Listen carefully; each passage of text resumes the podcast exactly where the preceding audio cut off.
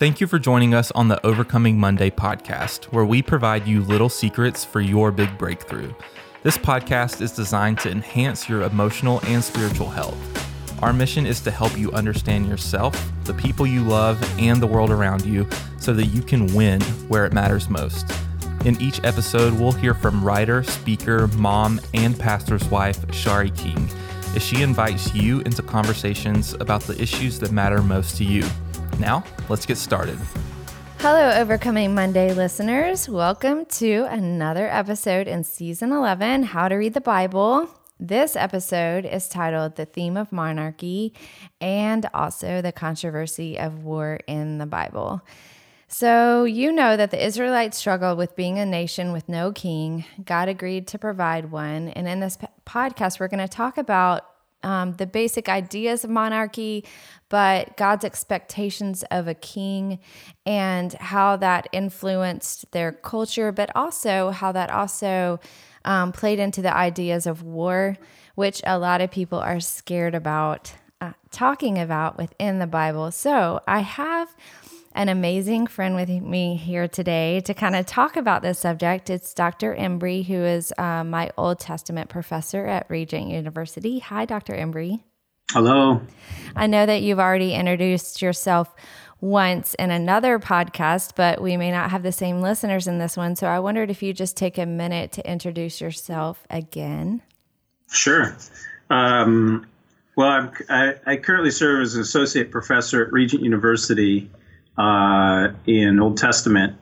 Um, I came here in in 2015 uh, with my wife and four kids, um, all boys. Uh, prior to that, we lived in in Seattle, where I taught at a small Christian liberal arts school uh, for seven years. And prior to that, we were in uh, Hawaii, uh, where my in-laws live, and we'd moved to Hawaii from England uh, and we'd been in England for three years where I did my PhD at Durham University. Awesome. And so I met you in my Old Testament class, and I felt like when we had our virtual classes with everybody online through the computer, I just uh, really enjoyed the dialogue that we were able to have as a class. And so that's why I wanted to share your wisdom and knowledge with our audience. And we were just talking just before we started. You were asking me, so, you know, pretty much, Shari, what are you wanting to focus on in this podcast? And so I started talking and just realized I should just do this for the podcast. Just start it up. Yeah. so, um, I want to talk about war because I think that sometimes, very often, when I talk to people about reading the Old Testament, some of the scenes that you have in the Old Testament feel offensive and scary very often. And so I'm wanting to kind of like bring that out into the open so that we can discuss um, maybe the heart behind some of the reasons why God asked the Israelites to go to war. Um, but that is interrelated with the idea of monarchy. So the other thing is that. Um, when I was in your class, I was learning that monarchy was meant to be, or the kings that God established when Israelites did ask to have a king. God wanted the king to reflect who he was. And so I'm very much um, passionate in my life about figuring out how can I accurately and authentically reflect who God is to the world around me. That's, I feel like a few years ago, the Lord just put two words in my heart um, know and reflect. Know and reflect. I felt like all the scriptures I started reading and studying were talking about in order to reflect God well, we have to know Him. And mm. and we have to pursue him in order to know him and there's you know it's kind of just creates a domino effect once you go down that line but mm-hmm. um, when i was younger and we would look at the kings of Israel, it was always like, well, this king was bad, and this king was good, and this was bad, and this guy was good. And well, mm. Manasseh was pretty much bad. And then at the end, he repented, but the nation of Israel was too far gone after that to really like pick mm. itself up until you have, you know, another king come along. So, anyway, um, I feel like you can read it like a storyline and put people in categories, and it can feel very um, almost frustrating. And you understand why there is a king and why Israel asked for a king because the time of the judges was so disruptive and um, not peaceful and mm. inconsistent. And mm-hmm. so I mm-hmm. can understand the desire to have a king, but God also had expectations of a king and what he was supposed to um, present and be for his people. Right. But then also, um, there was this realistic understanding from Samuel when he told the people, look, if you have a king, the king is going to not rule well like God would rule. And so I would just, I think I just want to enter into how did, why did the Israelites ask for a king? What was God hoping in a king, but what was the realistic expectation maybe of a king? Sure. And how can we have maybe a better idea of the monarchy theme? Um, how it's supposed to reflect God, but how, you know, instead of just saying, here are the categories of the kings and this is what they did, and, you know, just putting it in a chart, um, mm-hmm. maybe find the heart behind that chart, if that makes any sense. It does. Yeah. yeah. Maybe maybe you should just keep going. no, I don't feel like I know enough. I just need. I feel, I feel like you're hitting all the major pieces. Oh, so well, so, you can fill in. Yeah, yeah, right. So, um, well, if you know, oftentimes when we think about monarchy, our starting point is First Samuel because that's the origin of the official monarchy in Israelite society. But as you touched on, some of the some of the floor that's kind of built upon which the monarchy is built precedes that, both in the book of Judges, but also perhaps uh, we could di- we could pull this back into the Pentateuch as well. And so, I think maybe what I'll do, and then I'll I'll just kind of talk for a little bit, and then if you if there's pieces you want to pull out, I'll let you kind of uh, direct the conversation from there. But I, I I think if I if I could, I'll, I'll kind of talk about two pieces to the monarchy. The first, um, well, I don't know which order I'm going to do yet, but one will be to talk about the origin of the monarchy in First Samuel. So some of the details behind what what we're looking at with the with the development of the monarchy and its official uh, office uh, in the character and person of Saul, but also maybe of David.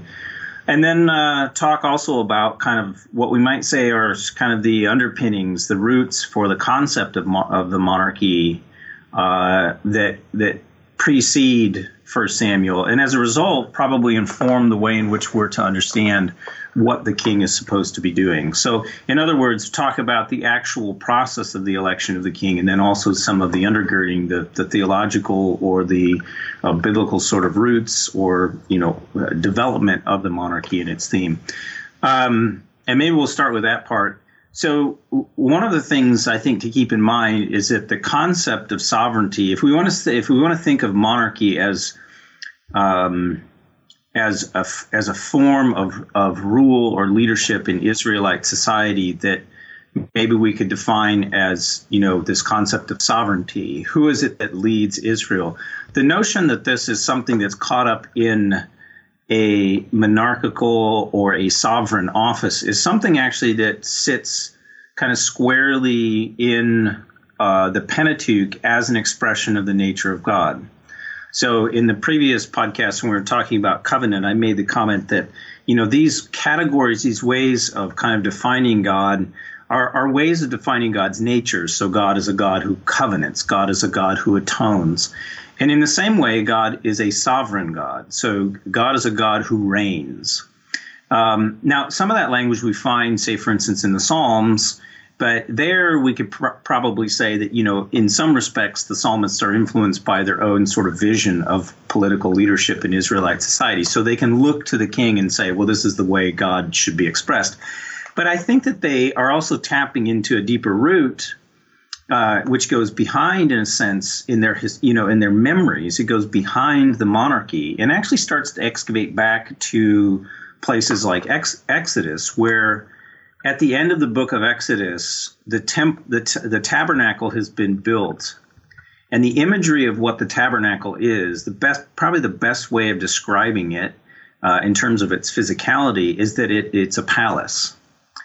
And then at the end of Exodus, God's presence comes down and he takes up his seat mm-hmm. over the mercy seat uh, in kind of the, the center, so to speak, of the tabernacle. That is God's palace. So that theme, if we were to sort of define that, what that is, is that is God's take God taking up his um, his monarchical office, his mm-hmm. reign over Israel. It's I, I talk about it. I think I probably said this in the Old Testament class that we were that we were part of together.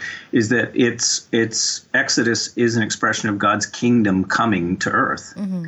So kingdom notions, of course, are you know you know uh, implicate sovereignty for a character. So if God's kingdom is coming, we're talking about God as sovereign. So at the headwaters of God's taking up residency here with this earthly community of Israel, there's this description of God as king. And I think it's that description that helps to sort of inform as we unpack some of the stories to come what we're actually talking about and dealing with. So if if we push this beyond the Pentateuch, there's other places in the Pentateuch where we could kind of explore this a little bit, but mm-hmm. for the sake of time, mm-hmm. we can go to a comment that you made about about judges. Is that once Israel finds themselves in the land through the book of Joshua, they come to a place after the death of Joshua where we don't see any character take up a centralized role of leadership mm. uh, in Israelite society. Now, that's off, you know, there is no person, there was a Moses, and Moses was followed by Joshua, but there's no one who follows, no single character who is appointed, so to speak, by Joshua to follow him in his leadership. And oftentimes that's taken to be, you know, one of the major problems with Joshua's leadership is that he didn't train anybody to follow him. But I think part of what the book of Josh, the books of Joshua and Judges are trying to illustrate is that both Moses and Joshua are leaders for particular moments in Israelite society. They are they're moving Israel through the stage of their formation and development to the stage of the the entry into the land. And then once we get beyond that, then the core definition of Israelite society as a place where God is king in at the center of their society, mm-hmm. around which there op, you know there operates this corporate body of priests who really are stewards of that reality of God's sovereignty and are the ones who are the are, are meant to be teaching and training the community in the right way to go that's supposed to be the operational model. So when we get, in other words, when we get to judges, what we're supposed to see is God take up this full sort of sense of sovereignty in Israelite society. And we don't see that. We see the exact opposite.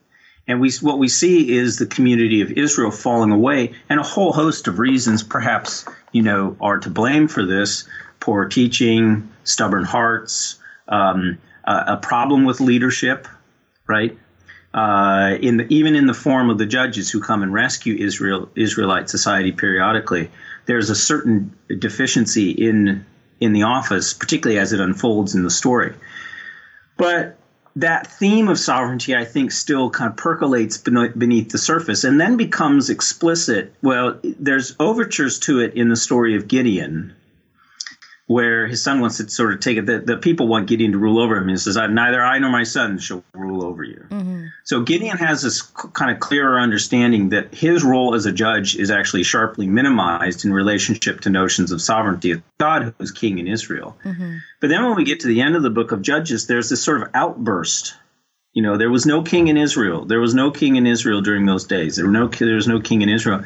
It's almost this sort of cry that that if we had a king, maybe we wouldn't have these problems. That's one way of reading it. So, you know, as you said, there's all sorts of issues in the book of Judges. And if we just had a king, we maybe wouldn't have these issues. There's another way of reading that, though, that, and I think both are a- operative at the same time, is that when Judges says there's no king in Israel, the first way of reading that is that there actually is no king in Israel. Mm-hmm. It's saying that's the reality. We have no king over us in the sense of no Saul, no David, no one, no person like that who's leading us. Mm-hmm. And then the second is perhaps a commentary on Israelite society in relationship to God, which is to say they, the community, does not recognize God's sovereignty in the way that they ought to recognize God's sovereignty. So, in other words, it's a social commentary to say, or you know, it's it's a pragmatic commentary to say there's no king in Israel, but it's also a theological one to say the problem here, the core problem with Israelite society, is that there's no king in it. They don't recognize God's sovereignty, mm-hmm. and I think that creates sort of well, there's a there's a certain density to that section of of judges that pushes the story towards the need for a king but I think it also creates this backdrop by which we understand the operation of the earthly monarch. In other words, if the real problem in Judges is that the community of Israel is not recognizing God's sovereignty in their lives and in the community, which would you know include all all sorts of things, you know, proper covenantal relationship, mm. uh, proper you know you you you got to love the Lord your God and love your neighbor as yourself. So proper social sort of relationships, which are just kind of shot to pieces in Judges. Um, that if if if they are recognizing, if the community of Israel is actively recognizing God as sovereign, they're living into these realities. The problem is, is that they're not doing this. So what the earthly king is principally meant to do is, in a sense, push the people back into that proper covenantal relationship. And that becomes kind of the central thing for the king to do. And then, you know, this then feeds into our conversations about First Samuel. But you want to make a point. Well, I just wanted to ask you if this, as I'm listening to you, it sounds so relevant to today. I mean, you can you can say that it's Old Testament, and yes, it is, but the principle I think still applies today is um, in Western culture and culture in general, do we have a hard time understanding how God is king and letting mm-hmm. God rule us as king? Um, I feel like I've seen the cry of people over and over and over again in my life, expecting a pastor or a person to be that person to help lead you to God instead mm-hmm. of us actually learning how to let God be our king, right? Mm. Is it is it not something that man struggles with in every time period, you know? And so when you're when you're looking at the example of judges and how they don't know how to see God as king, I feel like that's the same thing that we're still lear- trying to learn. And then what do they do? They're asking for a king to rule them. Um, and very mm. much a lot of times we do that as well. And, and I've seen people become disillusioned with the fact that if their pastor seems to fail them or disappoints them, even if there's not a moral failure, but a pastor doesn't um, live up to the expectations of a certain person, they might leave the church or they might give up on God or whatever that looks like. It seems like a common theme for us as people is to crave um, when we don't know how to let God be our king, we crave someone to show us how. When that mm-hmm. person can't live up to our expectations, then what do we do? You know? So it's really interesting. As I'm listening to you, I can see that same pattern today. Yeah, no doubt. And and for many of us in a I don't you know, I don't know what your you know, your listenership looks like, but for many of us, you know, uh, you know, in a Western kind of context, none of us have ever even lived under a monarchy ever. So the the whole notion of what you know what constitutes you know fealty to a king, loyalty to a king is really foreign to us. Mm-hmm. And I'm not saying that, that you know we should have a king. Right, right, right. Yeah. Turn to a monarchy, but but rather simply to underscore that I think just conceptually we have a hard time understanding what it would be like to live under a king. But you know, back back to this kind of part to partly riff on some mm-hmm. you know some of the, what you were kind of drawing out is that um, when God comes down and takes up residency within the community as an expression of His sovereignty over the community, part of the byproduct of that is the is the formation of certain tangible, um, very real offices that are populated by people to convey the work of God in this world. In other words, uh, the priesthood is is critical in this process because I think they're the ones who are supposed to shepherd and steward and kind of manage, so to speak, um, this reality of God's presence here on earth. but they're also sp- meant to be the the spokespersons for the for the the revelation of God to the wider community. In other words, part of what the priests are supposed to do is convey that notion of God's sovereignty mm-hmm. through the teaching and through the process of atonement. Um, and through the process of worship, you know, they would be, it'd be a place, a center of worship as well, where people would come in, sing psalms, and so forth.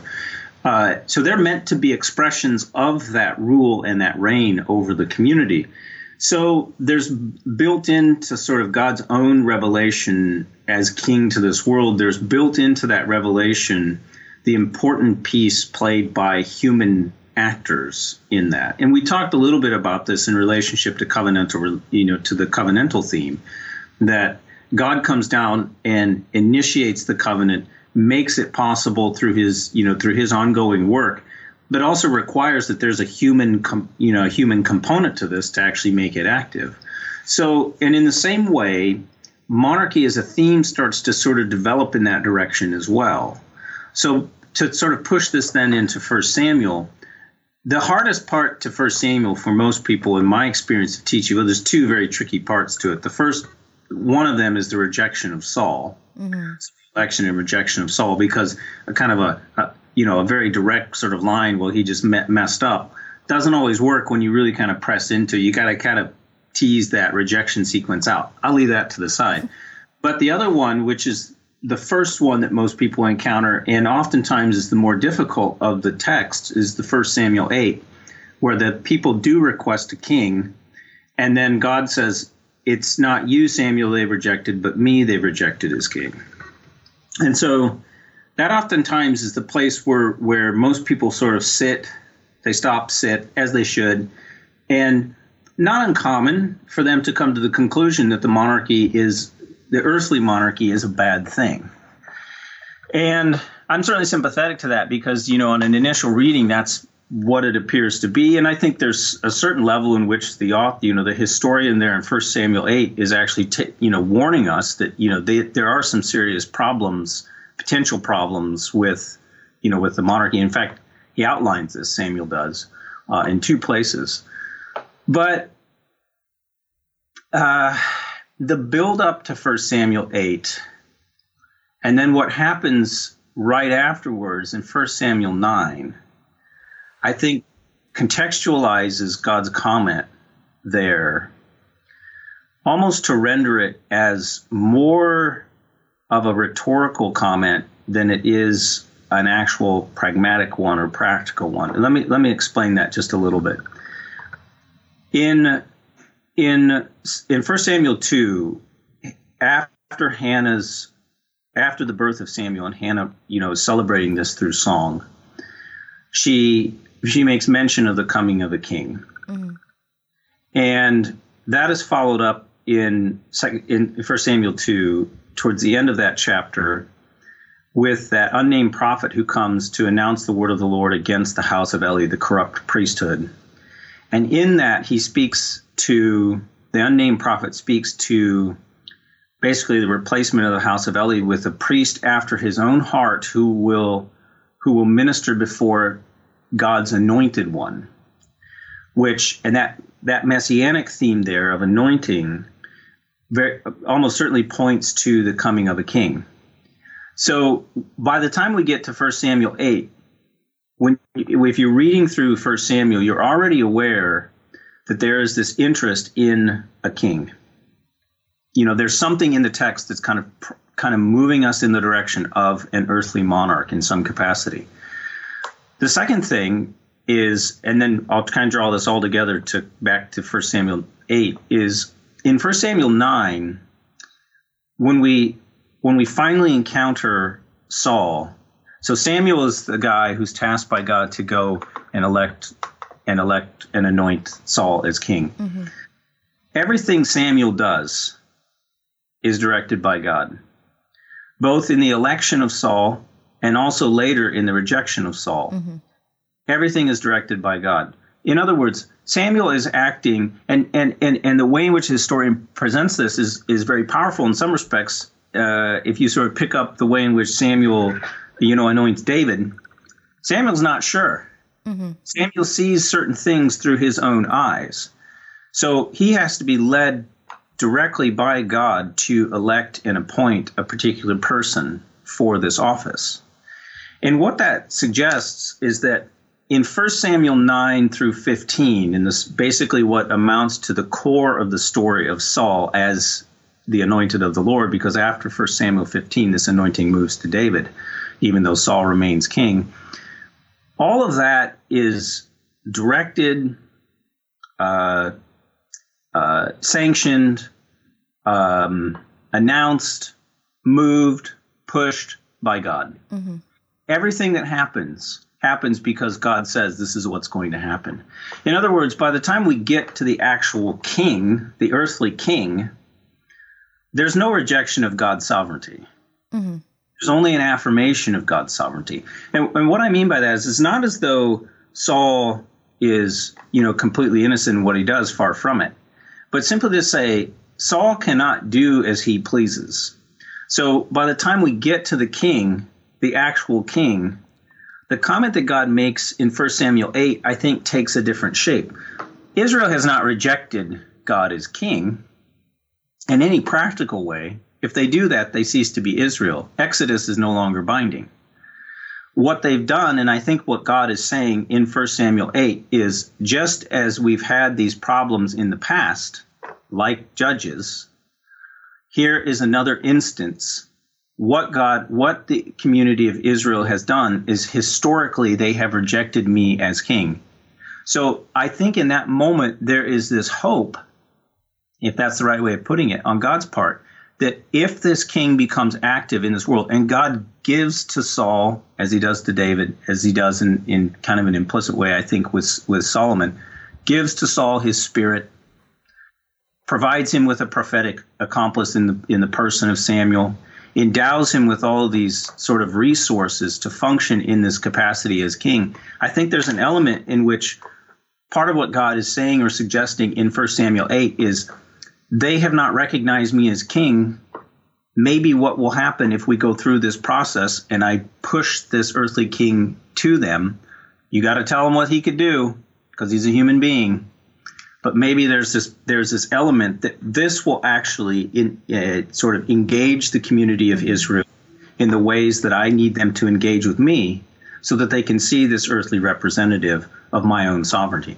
And I think that that becomes the way in which if we again if we're kind of thinking through judges what is it that we want the community of Israel to do is to be obedient to God, to live in covenantal relationship with Him. And what does that look like? Recognizing Him as King. Hmm. So by the time, yeah, go ahead. No, I was just going to say, as you're talking about this, it makes me think of of David when Samuel, I mean Nathan comes to him, and mm-hmm. um, and Nathan presents the story uh, to him of the illustration of the rich man and the sheep and all of that, and then David is repenting, but God basically in that conversation, God says, Why did you go and take for yourself when I I've given you everything. I've given you everything that you've needed. All you needed to do was ask me, you know, mm-hmm. and I would have provided for you what you needed, which mm-hmm. sounds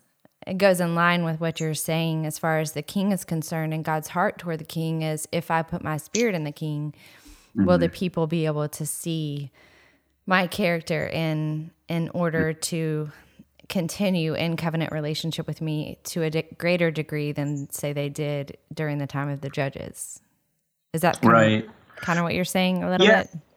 Yes, and and part of it speaks precisely to the core issues that the book of Judges indicates in the community, and that's that from one generation to the next, they're having a hard time kind of maintaining this stability. Mm-hmm. So if the judge has a positive influence on their his or her generation, when that generation dies, a new generation is on the scene that doesn't seem to know what the old generation knew. Mm-hmm. So there's a, there's a cyclical generational sort of problem, and one of the key components of what a monarchy is, of course, is that it's hereditary. So mm-hmm.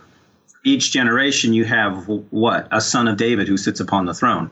So there's a certain sort of durability to monarchy that addresses some of the core issues in the period of the judges. Uh, you know, another place to kind of look at this, um, would be, you know, in in the story of David, um, where the the durability of the monarchy is something that is seen as it's not. Um, it's not that it's simply hereditary. There's a, an engagement with God's presence to make that presence real in the community. So it's not um, it's not just that the monarchy is given to David so that David can act and do, you know, as he pleases. And part of what we see in the story with Nathan and his rebuke of David is precisely that. There's no there's no sort of freedom of movement for David that transcends the boundaries of the covenantal relationship. In fact, he's held to this covenantal relationship as strongly as anyone else. Mm-hmm. The problem is is that because there's been this focus now, this concentration of if you want to call it power in the office of the monarchy, when the monarch gets it wrong, uh, I think I say as as the king goes, so goes the nation. The monarch becomes sort of a focal point for the historian in such a way that this king really has to get it right. If they get it right, they influence the you know kind of the corporate body of Israel in the, in the appropriate direction, and, in not unlike what the judges themselves would do. Mm-hmm. So it's a serious problem when the king gets it wrong. And in, in some ways, you can see the way in which the history moves away from the kind of the cyclical nature of the judges, you get to the monarchy, it's much more of a kind of all in scenario. Mm-hmm. We have the ups and downs, but we're moving towards a conclusion. Whether, you know, we're either going to get this right, you know, the king is going to have that appropriate influence and is actually going to bring the community in right relationship with God, and it's going to be fully embodied, and we're going to see God's kingdom come or we're going to find ourselves in a position where God has to react radically, the exile, and we're going to have to sort of reset this in some respects. Mm-hmm. And that's precisely what happens. We lose that that cyclical nature, and part of that is because of what the monarchy indicates, um, or what it does, the influence that it has uh, on the story. So we could move from Judges in the cyclical, like um, Israel forgets they kind of go into their own path and then God raises up a judge to kind of rescue them for just a bit and then kind of that happens again. Well, the monarchy does provide stability, but during times of a quote good king, it it goes really well and during a bad te- bad king, they suffer, you know. Mm-hmm. And so uh, I would say, what do you think that the theme of monarchy and like the overall narrative. So if we're looking at all of scripture and you you know you're going into New Testament and you know Jesus is our king, all of that kind of stuff. How do you feel like the monarchs of the Old Testament pointing to Jesus as king, what do you think that the overall narrative of monarchy, why is it significant for us to really push into that theme and to understand it when we're trying to understand scripture itself and really just God's character, I think, overall? Oh, yeah, that's a good question. Well, I think, um, I mean, part of it may touch upon kind of what you were saying before that, you know, when we see some of the struggles that the community of God would have, you know, generation to generation, uh, recognizing sovereignty and understanding, you know, God's, you know, lordship over us in terms of God's reign as King. Uh, is perhaps a helpful way of understanding our own sort of responsiveness to covenantal relationship. Um, I think there's another element, though, to it that the earthly monarch and monarchy in the Old Testament speaks very powerfully to a principle within the covenantal relationship, which is that God operates. Um, God operates incarnationally. God works in this world through human agents and does so in ways to give expression to God's own nature. Mm-hmm. So, God is a covenanting God. We have examples of covenanting people. God is a God who atones. We have examples of people, of atoning people, priesthood. God is a God who is sovereign. We have examples of people who express this sovereignty. Now, I think the key there and the trick there is to try and understand what that sovereignty does. So, back to one of your questions is what is monarchy? Um, I think functionally, what the king is supposed to be doing is installing God's kingdom here on earth. So it's not something that's linked up to, you know, a specific thing that the king, you know, he's got to be at all the pageants and wear the mm-hmm. big hat. He's got to be the guy who, you know, the buck stops here in judiciary matters. He's got to be the guy who leads the community out to, you know, to battle. All those are pieces to what the king does. But the floor for what the king is and what monarchy is supposed to be doing is actually establishing God's kingdom on earth. And that is almost exclusively a covenantal activity. Mm-hmm.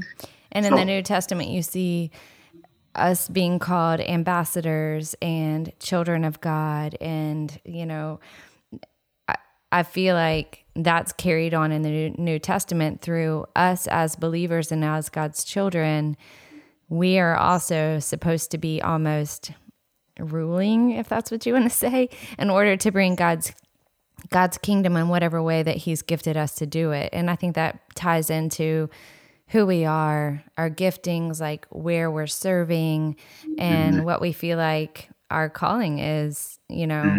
And I think that that could tie in like God's our ruler, we're bringing his kingdom here on earth as it is in heaven. What does that look like for us?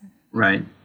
Yeah, and and that's the piece I was coming to with respect to Jesus is this notion that what what he's doing uh, is precisely that is establishing God's kingdom here on earth, and doing so doing so in ways that you would define you maybe with a host of definitions from you know categories from the Old Testament. He's you know he's a, a form of a prophet. He's a form of a teacher but he's also a form of a king, of a sovereign. Um, and precisely in those moments where Jesus is most active in kind of defining what the king, what the kingdom of God looks like, here is what it is. I mean, he is trying to convey. He looks very much to me in those moments what I ex, what I what I expect David to have looked like uh, in the teaching moments that he may have had with a whole host of people. Here's what the kingdom of God looks like. And then he points out, because of his study, this is the idea from Deuteronomy 17, the idea that the king is meditating on the law, meditating on scripture, and really coming to understand what it means. He can then convey the content of scripture to people. And I, I see Jesus as sort of functioning in that capacity and defining that to us. And his teaching then is kind of a an, a, an um, uh, is a definition or a description of the content of Scripture that is undertaken as a teacher, but also I think as someone who is embodying the the sovereignty of God in this world. Mm-hmm. And what's of course ironic about this is that His kingdom and what it looks like from a sort of a practical standpoint in the in, in the New Testament is that He ends up being crucified. Mm-hmm. Uh, you know, his kingdom is one that is the path of suffering. It's the path of of rejection. It's the path of a certain level of hardship.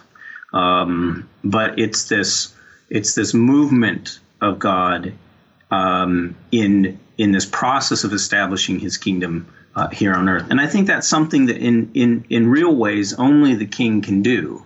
Mm-hmm. Uh, I think other offices speak to it. So, such as the prophets, they speak to it. And we talk, you know, you talk about the up and down nature of the kings during uh, the Old Testament period. You know, alongside these kings, uh, especially once we get into the period of the divided monarchy, you know, the kings as they're as they're living their lives, there's this parallel track that's every bit as you know robust of the prophets.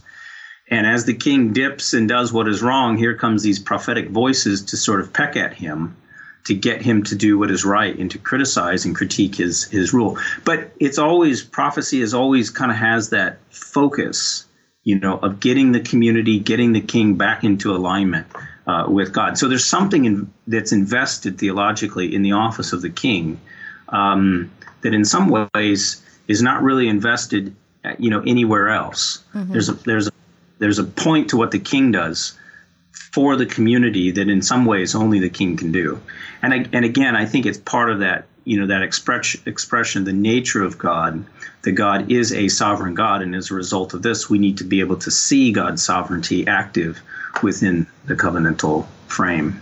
Yes. And again, it's challenging for us in some respects because we don't you know, we've never lived under a king. So how do we, you know, how do we functionally wrap our minds around this? Well, we try to be be obedient to God and live according to His to His purposes. But go ahead. It just seems like to me, if we pull in um, the last podcast that we did about covenant relationship, that um, God comes nearer and nearer and nearer, even to the point of deciding that He wants to. It seems like He's coming nearer. He's probably not necessarily coming nearer, but to the point of covenanting with us in our um as a human mm-hmm. you know and so i think it's really significant that he comes he lives among us he um, eats and teaches and all of these things this is what he's showing that a monarch does is mm-hmm. that a monarch cares about his people interacts with his people even mm-hmm. humbles himself beyond what is expected mm-hmm. for his people. That's that's God's idea of monarchy. Whereas I would say man's idea of monarchy is separation from the people, ruling over the people, um, developing a nation and a power. You know, whereas uh, Jesus came here, was one of us, taught us, loved us, served us, died for us, um, goes back to the Father, and yet still serves us by being our high priest in heaven interceding sure. for us, praying for us. And yet the Holy Spirit is now here serving us day in and day out as our internal guide. Um, you know, and that's even further in that covenant relationship of abiding with each person rather than um, abiding within the uh, tabernacle or the temple or whatever. He, he, that co- covenant relationship's even a closer a closer covenant relationship, I would say. If, it's so hard to find that vocabulary that you need to speak of heavenly things on an earthly manner, but I'm trying really hard to find the right words for it. We're um, all late for that, yeah, for right? sure. Um, so I think that we're going to take a quick break. And if you guys are interested, so the last part of this podcast is going to be the heavier part of the podcast where I asked Dr. Embry to kind of talk about how does uh, the idea of war how do we stomach that? How do we read it? How do we view it in the uh, in the um, lens of monarchy and have a better understanding maybe if we've been afraid to approach that subject or have been avoiding that subject within the bible? Um, he's going to offer what wisdom that he can because i don't believe that i have a lot of wisdom for that area. So let's take a break and we'll come back Crossroads Summer Camp has been providing an exceptional summer camp experience to students and their leaders since 1996. Held in Anderson, South Carolina, Crossroads aims not only to be the most fun week of the summer, but our primary goal is to create an environment for each camper to be seen, known, and have a life changing encounter with God. We bring in dynamic speakers, including Clayton and Shari, great worship leaders, and a huge selection of activities for any teenager in your student ministry.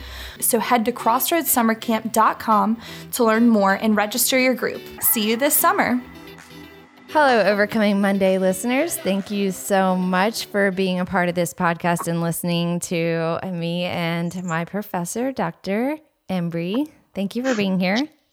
My pleasure. Yep. We've been talking about a lot of things in a previous podcast. We were talking about covenant relationship and obedience. And then today we've been talking about monarchy. And to sum it all up today, we're going to end with, I think, um, one of the most one or one of the biggest questions that I get from people is why is there so much war in the Bible? Why does God ask people to go to war? All of these war questions, how can a loving God command his people to go to war? These are things that I get and I honestly am looking at people and my answer probably isn't very thought out. It's like I don't know. That's what they did during that time. So, um, I have asked my professor to come in here and just um, maybe provide us with a little bit of context and wisdom um, if this is something that you may have conflict over in your heart. So. right. Well, th- thank you for that. Yeah, I I'll start out by saying that I, you know, the comments I'll make here. Um, it's not as though I have a like a distinct position on war and I pull out my you know my three by five card and read my my statement on right. conflict in, in the Old Testament. And I also hesitate to add that what I say here, I won't pretend will, you know, dull the edge of this particular knife. Um, and will resolve the tension that people probably feel um, about conflict in, in and especially in the Hebrew Bible, but conflict in the Bible and violence and what appears to be you know God sanctioned violence in different sections of Scripture. But maybe maybe I can offer a couple of thoughts that will help. I don't know frame the conversation a little bit or contextualize it. Um, it's a little challenging, um, in part because conflict and violence shows up in in so many different sections of of Scripture. Uh, some of it is very sort of real world stuff that is happening. So there's conflict between the Israelite community and, say, the Moabites, um, or there's also overtures to this, you know, whether it's you know prophetically promised or you know it's it's metaphorical or it speaks to something that's going to be a great cataclysm, you know, in the end of days or something like this. So violence is a theme that kind of runs through a whole range of bo- sections of scripture. I think where most people probably have the greatest conflict, sorry, have the greatest sort of uh, tension Discomfort, with, yeah yeah, is is in the places of sort of the real world. You know, God said for Israel to do this, and so then Israel undertakes this this this process. I again, I think each each scenario has to be taken uh, on its own, but maybe I could pick up and use probably one of the most prominent sections where we see violence as a as kind of a key part of the story in the book of Joshua and maybe offer just a few reflections on that that I think provide us with sort of a, hermeneutic or a, a, a, lens through which to read conflict and warfare. Again, not to say that it's universal, but maybe a way of kind of approaching the whole business of conflict. Um, and maybe maybe provide us with some toeholds to understand other sections of Scripture. So uh, one of the key themes in the in the in the conquest accounts, as expressed by Joshua, is that Israel, as they enter the, the, land, are going to be in conflict with the people groups that live in the land. And at different times, the you know the commandment of God is is more stringent than other times, but ba- basically, it's you know do not allow these people to live amongst you. And in in that, it can be you kill them all, so don't let any of them live, or you drive them out of their land. Either way, the conflict is every bit as harsh. And I, I don't, we don't need to look very far in a contemporary setting to see the impact that war has on people, and that displacement or dislo, you know dislocation of, of their their homeland has on people, and how and how troubling and terrifying that those experiences must be uh, to get a sense that the same sort of things applied, you know, back then as well. People felt the same way. Um, so it becomes a very challenging thing in the in the in the course of teaching the you know the book of Joshua, and um, so I try to set up some dialogue or some conversation around this to get a sense of what's really at stake here in the book of Joshua, and can we use that story as a way of kind of uh, addressing the notion of conflict itself. So let me say a couple of things.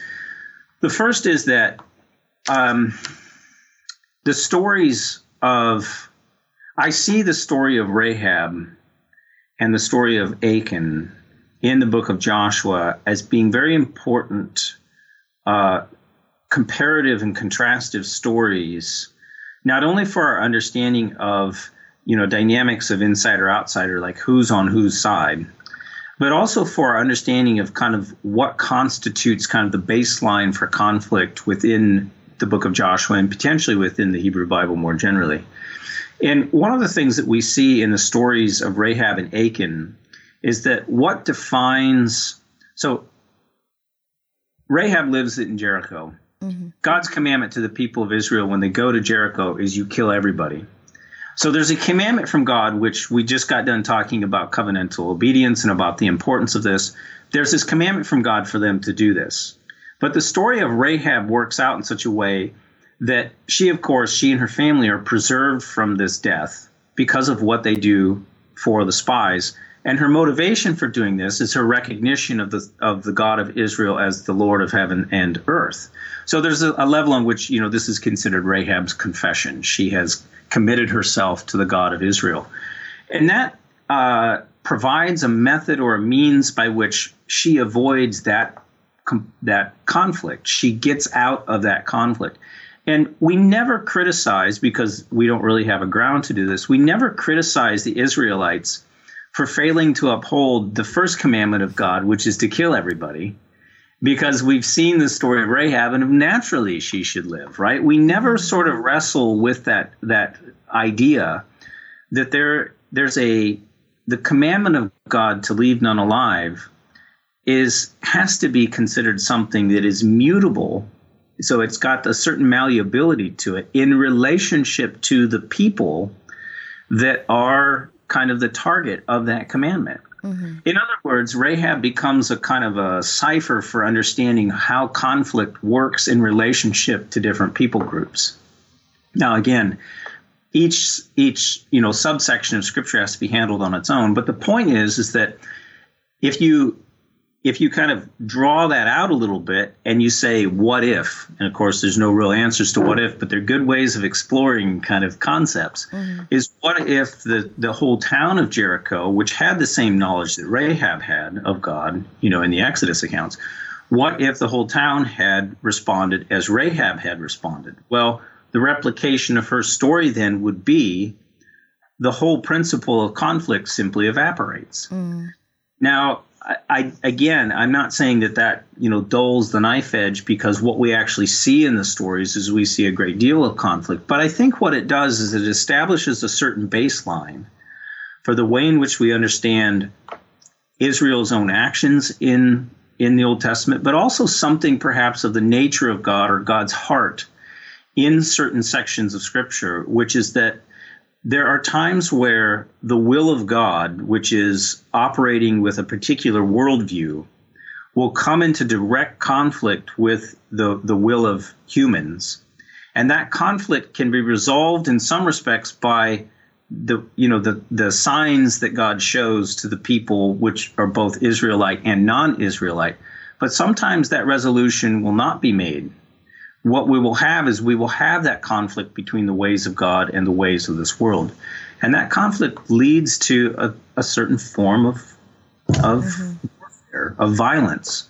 Um, and again, it's not, I don't advocate for that. I mean, right, I, yeah. I, advocate for peace.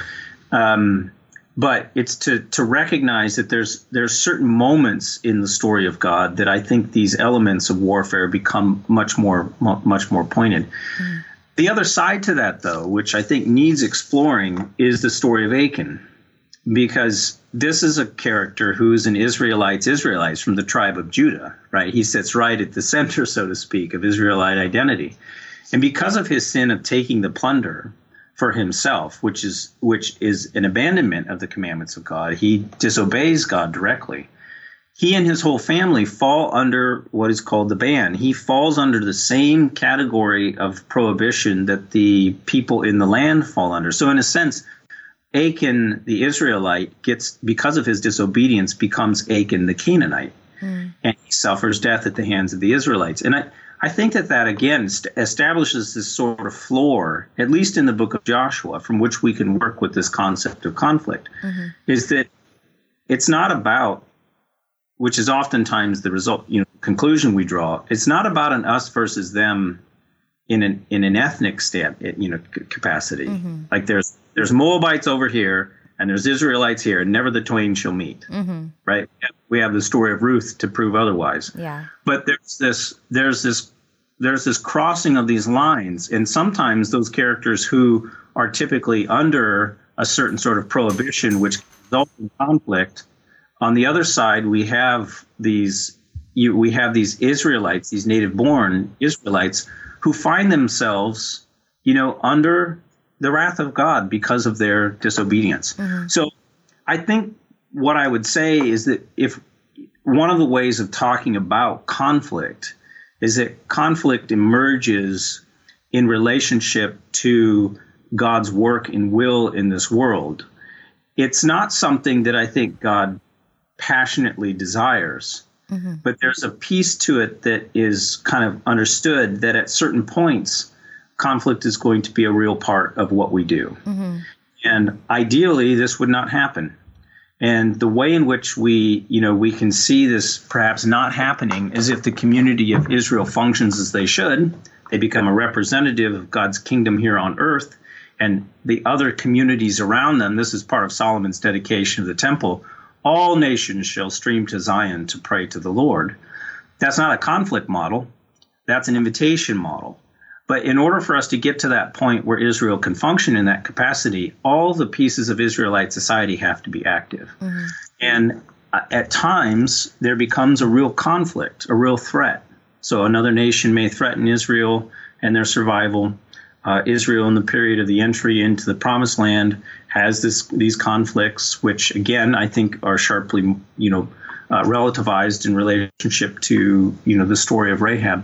Um, but it may be that those that idea or that concept uh, that conflict kind of orbits this unfolding nature of God's kingdom mm-hmm. uh, may be helpful. If, if we push that into the New Testament, then if the interest of if conflict is something that kind of works itself out in the direction of establishing God's kingdom here on earth, part of what Christians have to sort of wrestle with then is if Jesus does that work, establishes God's kingdom here on earth, how do we then understand the nature of conflict? Now, this I think puts us into kind of contemporary and perhaps you know more practical the- theological sort of ways of approaching this. Mm-hmm. Uh, I tend to fall in the camp of being a, a realist, uh, Christian realist in this way. Mm-hmm. Uh, and understand that there are times where we have to engage in certain levels of conflict for the sake of justice. Mm-hmm.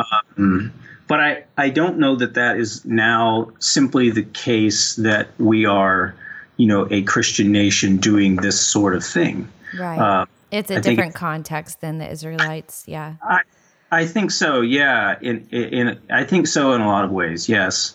But, but maybe that helps provide some of the backdrop or maybe a way and again, I don't pretend to sort of right dull the tip of the spear in all of those stories. I think each of them have to be read and taken, you know, um, at their on, own, yeah, in their own context. And well, if I may say, sorry, one other thing about this okay. is, I, um, I think oftentimes because of our because of contemporary language, which is fine. I mean, it's how we talk. Um, we have this understanding that the opposite of war is, is peace. peace. Yeah. or the opposite of peace is is war. And so when we think about peace in in the Old Testament and we think about shalom, that the opposite of shalom, the opposite of God's sort of full, the bringing of God's kingdom, the bringing of God's peace and rest for human community and right relationship with God, this sort of full picture of what peace is, uh, is war.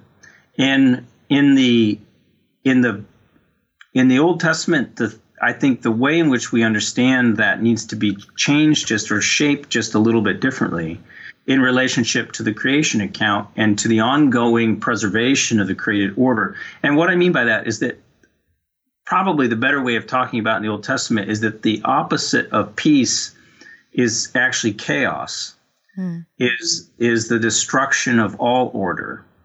And so war and warfare is is uh, an activity that actually can be brought into service for the movement of, of bringing order. Yeah, it's a, it's a conflict against. In some cases, war is a conflict against chaos. Now, it's strange to say that in some respects because what we see, we oftentimes see in war war is only chaos itself. And I think there's an element which is true. You know, there's there's truth to that. But but partly what war does in the Old Testament is it serves the aims of bringing about a certain sort of peace. And there, I think it's best to, again to think of this in terms of you know covenantal relationship. Mm-hmm. What is it that God is? What is it that God is trying to do in relationship to the disorder that was brought about during the fall? well, trying to reestablish this. Is he doing this through building up armies? No. I mean, that becomes obvious in different, you know, sections of scripture where it's not about, you know, the biggest army. It's not about creating armies and standing arms. It's more about a covenantal people. You know, the biggest impediment for the community of Israel during the book of jo- Joshua is not that they don't have the right swords, they don't have the, the, the, the, you know, the biggest army, they don't have chariots. The biggest impediment for them is that they're disobedient to the covenant. Mm. The only places that they are unsuccessful in what they do is precisely when they're disobedient to the covenant. So, warfare and conflict are not these major themes for the nature of God in in terms of like the shaping of this community. Do they fight? Absolutely. Do mm-hmm. they need men who are ready to go to war? Absolutely. This is part of the process. But it's not the thing that sort of, you know, forms their core identity. Mm-hmm. They are they are a covenantal people. And if they maintain their covenantal relationship, then they will be successful in this process no matter who opposes them. Right. Uh, so I would say that war is that war comes as a byproduct of living in this world. It, it conflict is here. Doesn't normally go away. Um, mm. You can very much see that you think a problem is solved or peace is made between countries and then all of a sudden it falls apart. Um, one of my favorite shows is Madam Secretary. Have you ever watched that? What's it called? Madam Secretary. No.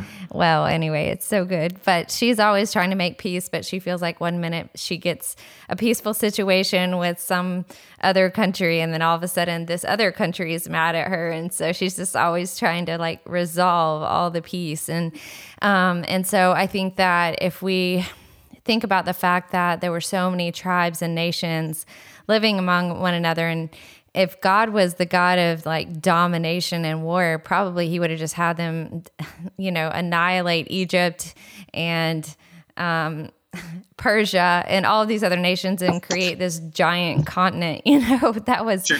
all being ruled by God. If that's really what his nature was, he could have done or it way better. You know what I'm saying?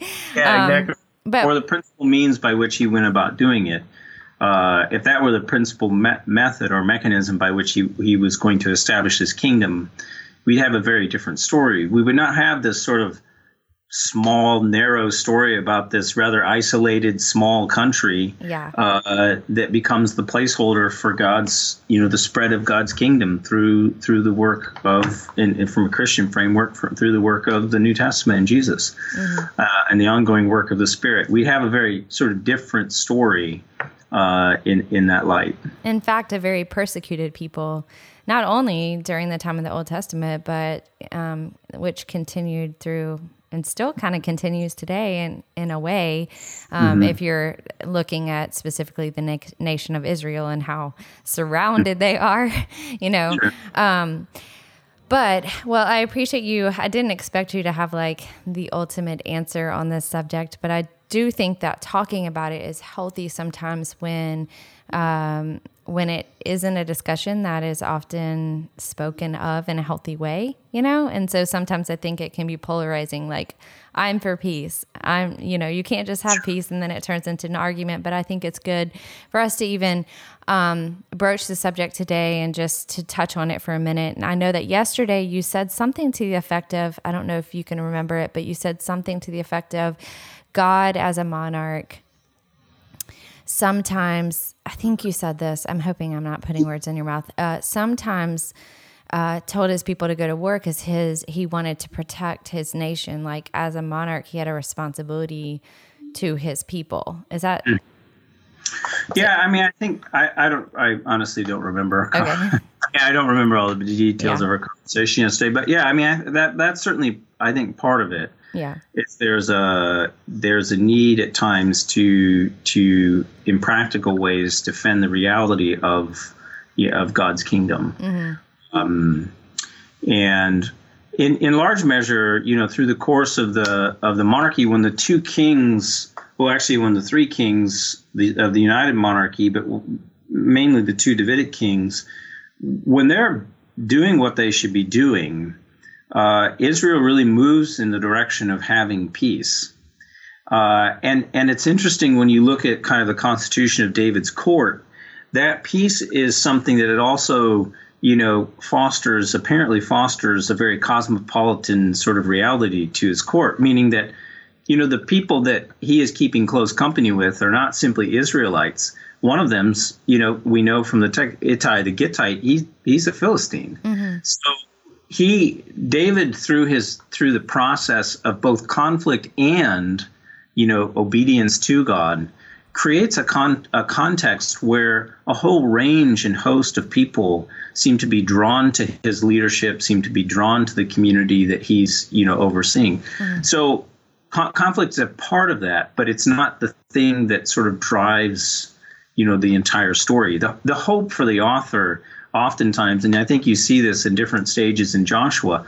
The desire for the author is actually to move to the place of peace. Mm. You know, we want to we want to get beyond this warfare because we really get we really want to get about the business of establishing God's kingdom in its fullest sense, and that's not something that happens through war. That's something that happens through you know the offices that God, the gifts that God gives His community, uh, word and presence, mm-hmm. um, and the represent and their representation of God's presence here right. uh, on earth as witnesses. So. Well, thank you for being brave and tackling the subject, not only of war, but also of all the things we've talked about monarchy. And then a previous um, podcast, I think it's, was it episode 65, James? Do you remember? 65. Episode 65. Hey, Shari, could I say one more thing before we come? Say it. No, no, no. I'm sorry, I, and I don't need to have the last word. It just I, I jotted this note down in relationship something we were talking about with conflict, but I think it applies to kind of all, all the pieces that we're talking about. Um, one of the things in, when I talk about conflict and, and warfare, I mean, I don't I don't mind talking about it because it's a natural part of kind of what I do. Is uh, I hope to inspire, and I hope that people are inspired to, as because you kind of said I, you know, sometimes people over here, I'm against it, I'm for it. Mm-hmm. I think that the thing that is important is that we take ownership of these stories mm-hmm. because these are these are not these are not the stories of ancient Israel. If if we're to trust, you know, the work the work of the Spirit to safeguard these stories to us as our Old Testament as Christians, these are our stories, part of our history. Yeah, and they're meant to convey something very, I think, important to us they're difficult and they're challenging, but part part of the uh, you know part of the, the the biggest step is the first one, and that is to get into the conversation about them. And I think it's no good to simply say I just don't like this. Mm-hmm. Uh, I think there's a there's an aspect and element that you can be uncomfortable with what's going on, and I think that's fine. But sometimes that discomfort is precisely what the stories are intended to inspire in us. Is that we shouldn't be comfortable with conflict because the text isn't necessarily comfortable with it. It's moving towards something else, or it's wanting to inspire us to something else. But I think the, the critical thing for people is to take ownership of this. It's no good to get uncomfortable with, say, judges and then not read it.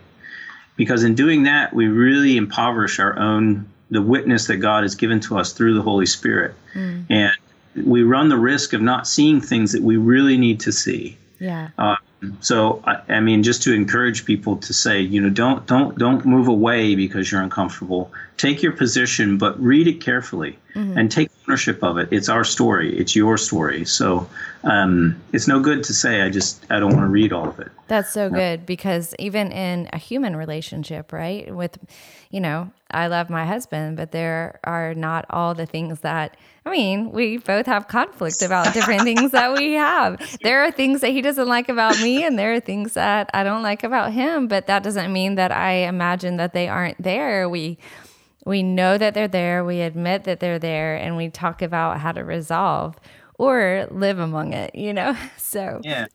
Yep. And sometimes, and sometimes the being there of those conflicts and tensions are precisely the things that that foster a better, deeper relationship. Yeah.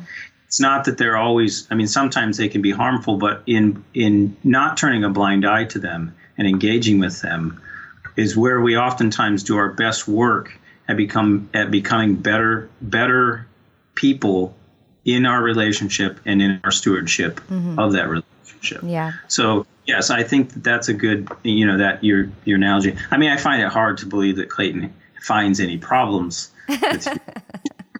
note that. Well, I've really enjoyed having you as a guest, Dr. Embry. Sure, anytime. Thank, thank you for inviting me. It was my pleasure. And also, I wanted to let you guys know, in case you don't know this, all of you listeners, that CKM is putting these um, podcasts into a resource for you. So if you will go to www.ckm.resources, is that right?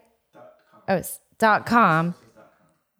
Ckmresources.com right james? Okay um, ckmresources.com you can go on there and we will eventually have this as a study plan. I believe our prospective release date is may 1st but you can keep up to date on our Overcoming Monday Instagram account, which is at Overcoming Monday, and we will announce when that is released. If you would like to do the entire plan, there will be more than just the podcast. And this plan is called How to Read the Bible, which is our season. So today, I hope that we've given you, Dr. Embry and I have given you some secrets to uh, for your big breakthrough in your Bible reading, and we hope that you overcome this Monday. Thanks for listening. We're thankful that you chose to listen to Overcoming Monday, a production of Clayton King Ministries. This podcast happens because of you, and there are three ways that you can help us reach even more people. One, be sure to share us with your friends and follow Shari on Facebook, Instagram, and Twitter at ShariKing99. The second way is that you can also make a tax deductible donation to Clayton King Ministries, a 501c3 nonprofit, at claytonking.com/slash give. And third, of course, subscribe to our podcast. Get on your favorite podcast platform and hit the subscribe button so you never miss an episode. And for more encouragement to move you forward in your faith, check out Shari's amazing blog at shariking.com. Thanks again for listening, and we hope that we've given you something to help overcome this Monday.